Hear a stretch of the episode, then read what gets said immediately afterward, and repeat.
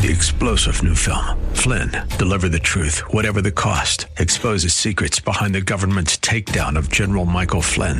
Flynn knew what the intel world had been up to. He ordered the first audit of the use of contractors. This set off alarm bells. He told the truth. He was the most dangerous person for Donald Trump to hire. They had to get rid of Flynn. Flynn, deliver the truth, whatever the cost. Available now. Watch it today. Go to salemnow.com. Salemnow.com. Yes, God has chosen in His infinite wisdom to not only save us, but to use us.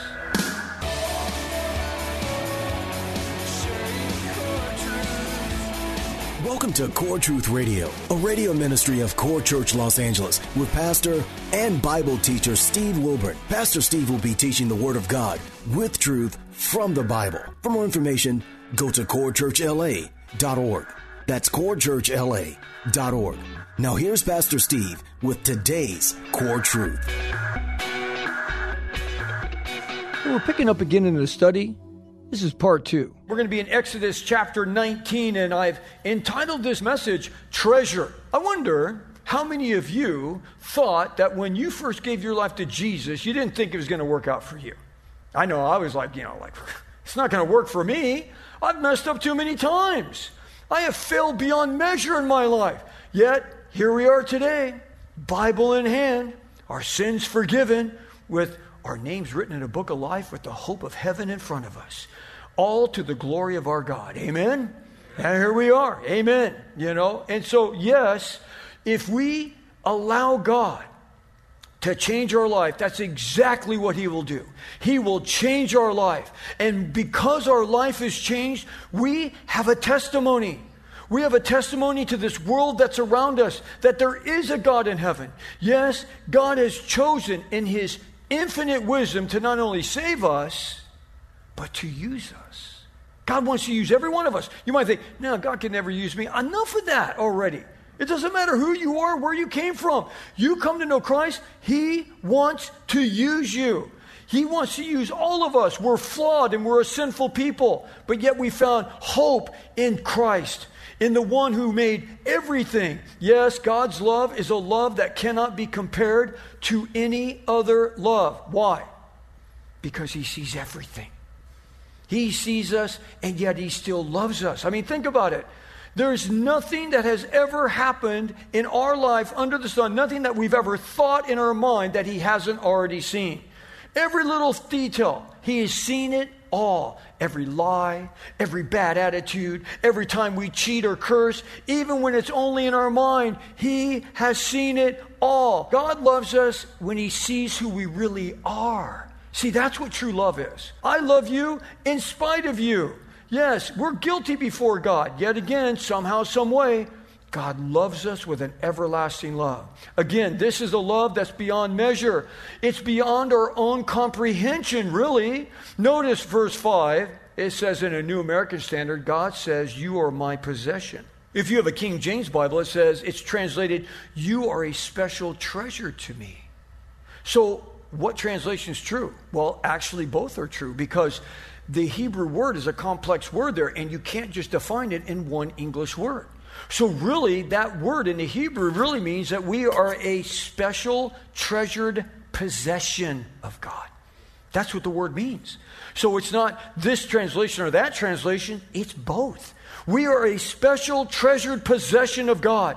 We are His and no one else's. We are special to God. Understand, the people of God were slaves. They were owned by the Egyptians. They had no freedom. They were subject to whatever happened what the Egyptians wanted to do. You know, they were serving these, these heathens that, that served numerous other so called gods, which there is, they weren't gods at all, but, you know, they served them as if they were.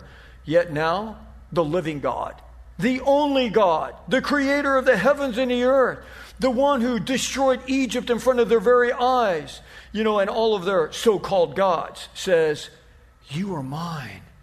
You are a special, treasured possession of mine. Wow. All the earth is mine, but you are mine. He said in verse 6 that they are a kingdom of priests, a holy nation to God, and a jewel of great value to him. I asked you earlier, Where is your treasure? And here we see God's treasure. It's you and me. All we have to do to see God's treasure is go look in the mirror. We don't deserve it, but yet that's what we are. See, with God, we don't need to be expensively dressed. We don't have to have a high IQ. We don't need to be of a certain race of people. We don't have to be born on a certain side of the tracks. For all of us, men and women, Jew and Gentile, we are equal in the eyes of God. For God loves us. But why? Why does He love us? Because He has chosen to love us. He has made a decision to love us. In His infinite mercy, He has just said, I choose to love you, even though we don't deserve it. I mean, how cool is that? You don't have to get up for it. You don't have to earn his love. You don't have to get up, oh, I wasn't a very good girl yesterday. I, I need to go do this today. It's like, no, no, no, no, no.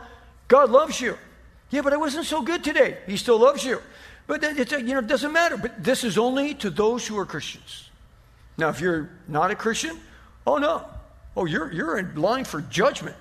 And it's going to be rough for you. But it's like, but he still loves you. His love doesn't change with your actions from day to day. Now, as believers, we have unbroken fellowship with God. I mean, it's just crazy. And when we worship Him, we seek Him by faith. And when we seek Him by faith, which all of us have, right? Did any of us meet God? Did He float down on a cloud and put out His big God hand and shake your hand when you came to know Christ? No. We have come to Him by faith. We believe what His Word says, we embrace Him by faith. And when we do that and we obey His Word, what His Word simply tells us to do, and we just do it. And that's when our Heavenly Father looks down from heaven, says, You've never seen me. You haven't seen me like I showed myself to all these Israelites. I had a cloud by day and a fire by night. They watched me split the Red Sea. They watched all these, you know, things that happened to Egypt. they watched water come out of a rock. You haven't seen any of that. But by faith, you follow me. He goes, Oh, I love you. I love you like you can't even imagine. And it's just like, you believe me. And he just smiles ear to ear because we are his special, treasured possession. He has claimed us. And he promises to be with us no matter what circumstances unfold in our lives. And the way this world's going, who knows what lies on tomorrow? Yes, we are God's precious possession. And how do we know this is true? Well, number one, He came and He died for our sins. He died for us first. We didn't come to him first and then he took care of us later. No, it's like, I died for your sins before you were even born. Plus, I'd like to revisit that parable that we looked at earlier in Matthew 13, where Jesus said in Matthew 13 44, the kingdom of heaven is like a treasure hidden in a field, which a man found and he hid. And from joy over it, he went and sold all that he had and he bought that field. Again, many define this parable as heaven is the treasure, the man is us, and we need to give up everything and buy the field and follow Jesus. But may I suggest to you another translation? The field could also be likened to the world, a place that is full of people who have lost their way. The man is God Himself. So then, what is the treasure? The treasure is having a people who have their own free will come to the Lord freely and embrace Him as their Savior, to love and to honor and to worship and obey Him. Again, by their own free will. Now we know that Adam and Eve had experienced that for a moment. Because when they were first created, God would come down in the cool of the day and he would hang out with them. And could you imagine? Daddy's in the garden. It's like, well, here comes daddy. And they would go and, hey, what about this caterpillar thing? That's a wild looking thing. What was the giraffe with the long neck? And, you know, I mean, just all the questions and inquisitive. And, you know, Adam and Eve were not like cavemen, like, hmm, God and field, must go see him. You know, no, it's like they say that we're only using like 10% of our brain capacity. I believe that in the beginning, beginning, maybe Adam had 100% of his brain capacity, super intelligent, okay, uh, super knowledgeable, clinging on to everything. And, you know, he would come and talk with God every day. Then Adam and Eve sinned in the garden, eating the forbidden fruit. That sin brought it upon all men. So we've been eating the forbidden fruit. We all do things that are wrong. So God, in his infinite love, desired to bring restoration to his lost treasure. It started out as treasure. He wanted to bring it back as treasure. Who's the treasure? Humanity. It's me and you. So what did the man do in Matthew 13 44? He sold all that he had and he bought the field. And that's exactly what God did. He gave it all, his own life on the cross. He was bludgeoned to death as he bore man's sin upon his own body so that me and you could be forgiven of our sin. It's what love stories are supposed to be made of, where those who love one another do amazing things. They overcome insurmountable odds and they make incredible sacrifices. And that's exactly what God did. He came to this earth and he died and he was dead and he was buried in a grave and he rose again from the dead and he has promised us all a resurrection life after this because of what he did. Yes, this parable is a perfect picture of John 3:16. For God so loved the world that he gave his only begotten son that whosoever would believe in him would not perish but have everlasting life. Yes, Jesus gave everything for what was precious to him. And again, it was you and me. With a God like that, how could we not give him our treasure back. Our time, our resources, we give it back. This is why we do it. When I share with someone outside, I don't have the idea of like, well, you know, I'm a pastor. This is what I do, you know, 40 hours a week. And, you know, when I'm on my time, I'm on my time you know, because, you know, ministry, you get, you know, it can be pretty overwhelming at times. There's times you get calls, you got to go to the hospital. I mean, it's just like, you, know, you always got to go somewhere and do something. It, it, doesn't matter. This is what I do. If I'm on an airplane, I'm talking to the person next to me. I'm sure, you know, and I'm not doing this just to build treasure in heaven. I'm doing it because this is my life. I want to take my time and my resources, I want to invest them in the kingdom of God. But this is what God has asked us all to do, every one of us. Which brings up our point our commitment. Let's read what happens next, picking up in verse 7. It says So Moses came and he called the elders and the people, and he set before them all of these words, which we had just read that God had commanded him. And all the people answered together and said, All that the Lord has spoken, we will do. You know, because remember, he said to obey him and walk with him. And so Moses brought back the words of the people to the Lord. And the Lord said to Moses, Behold, I will come to you in a thick cloud so that the people may hear when I speak to you. What? The people are going to hear this, and they may also believe in you forever. Then Moses told the words of the, of the people to the Lord, and the Lord also said to Moses, Go to the people, consecrate them today and tomorrow, and let them wash their garments. Verse 11. And let them be ready for the third day. For the third day, the Lord will come down on Mount Sinai in the sight of all the people. Could you imagine being part of that? Oh my goodness. So he says, You shall set bounds for the people all around, saying, Beware that you do not go up on the mountain, nor touch the border of it. Whoever touches the mountain shall surely be put to death. No hand shall touch him, but he shall surely be stoned or shot through. Whether beast or man, he shall not live. Whether the ram's horn sounds a long blast, they shall come up to the mountain. Wow. Oh my goodness, this is crazy. The people are now the people of God here. Okay? And so, and they're to obey the Lord and keep his commandments. And, and the Lord now is saying, What? You're going to be part of my next conversation with Moses. I'm going to let you hear me speak to Moses. Wow. Notice in verse 10, God tells Moses to prepare the people for this monumental experience, uh, experience that they're going to be part of. Imagine being invited to hear God speak. So God told Moses to consecrate the people. That just means to sanctify them. Literally, it just set them apart for me. It's to dedicate them to the Lord. Because when we are set apart to the Lord, we become his sons and his daughters. Understand, when God sets us apart, it's for a reason. It's to be used by him. Okay, so we're told in 1 Peter 2 9. Now, this is a direct quote coming off of Deuteronomy 19. Okay? So Peter is bagging off of what we're reading here in Deuteronomy 19, and he says this in 1 Peter 2 9. But you are a chosen race. A chosen race.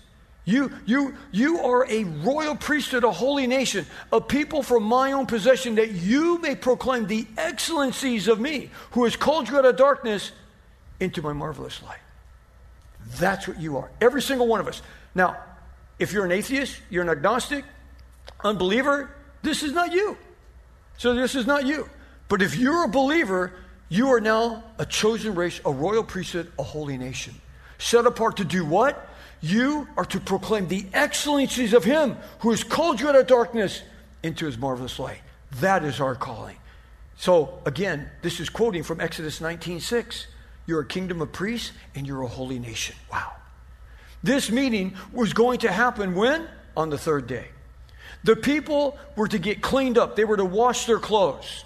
Verse 15 said, abstain from any intimacy. So if you're married, no sexual relations for the next three days. And in the meantime, yeah, well, there you go.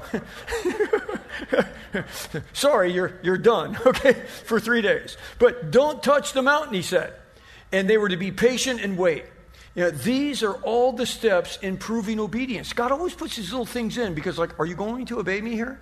I mean, do you think he really cares? But he's like, I want you to obey me. So he gives these little things that they were to do. Number one, go take a bath and wash your clothes. How about that? Okay. Number two, Stay, stay within the boundaries that you're told. Uh, I'm going to have you stop right here. I'm going to come down and speak to Moses, but don't touch the mountain. Don't get up and touch it. Don't try to come up and get a little sneak peek of me, okay?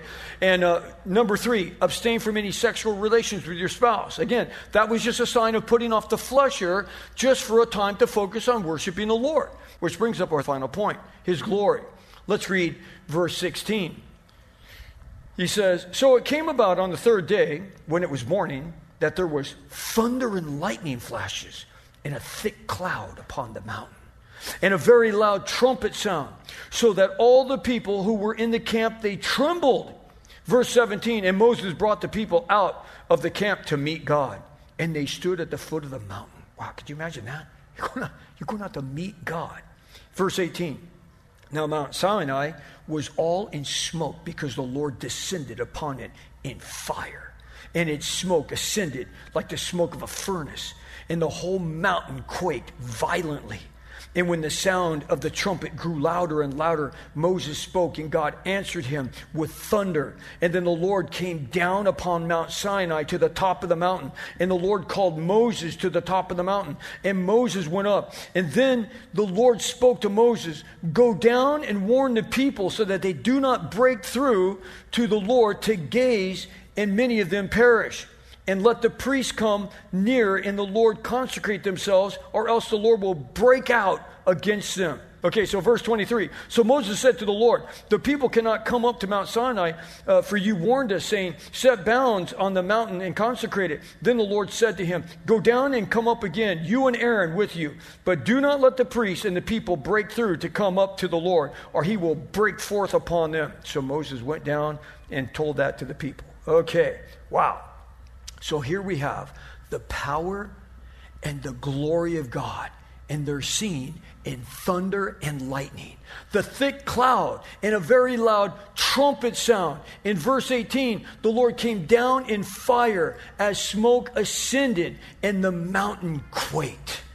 I, I just like, whoa, baby. I mean, what do you even say to this? It's like, it must have been a sight I mean, like, how do you even, you know, you're trying to put this into words here.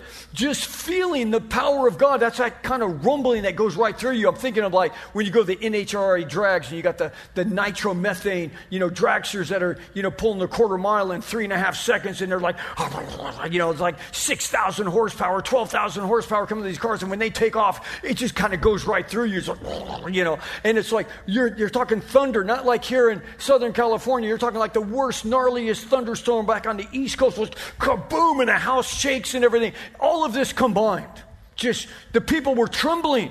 I mean, it's just insane here. People trembled in verse 16, and the author of the book of Hebrews gives us even more insight. He quotes Moses in Hebrews 12 21, and Moses says, I am full of fear and trembling. So now, God, you know, Moses has already talked to God a bunch of times.